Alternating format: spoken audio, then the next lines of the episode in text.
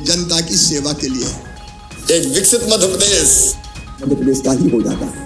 अब बुलडोजर भी चलेगा।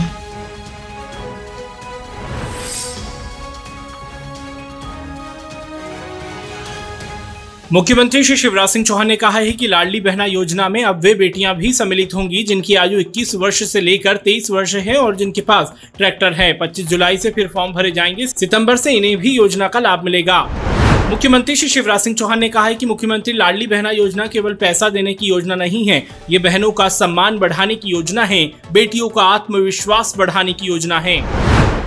मुख्यमंत्री श्री शिवराज सिंह चौहान ने कहा है कि 25 जुलाई से पाँच यात्राएँ प्रारंभ होंगी, पाँच अलग अलग स्थानों से गाँव की माटी, नदी का जल लेकर यात्राएँ सागर पहुंचेंगी। 12 अगस्त को संत भगवान रविदास जी के मंदिर निर्माण का शिलान्यास होगा। मुख्यमंत्री श्री शिवराज सिंह चौहान ने कहा है कि सीबीएसई द्वारा क्षेत्रीय भाषाओं में शिक्षा उपलब्ध कराने का निर्णय अभिनंदनीय है।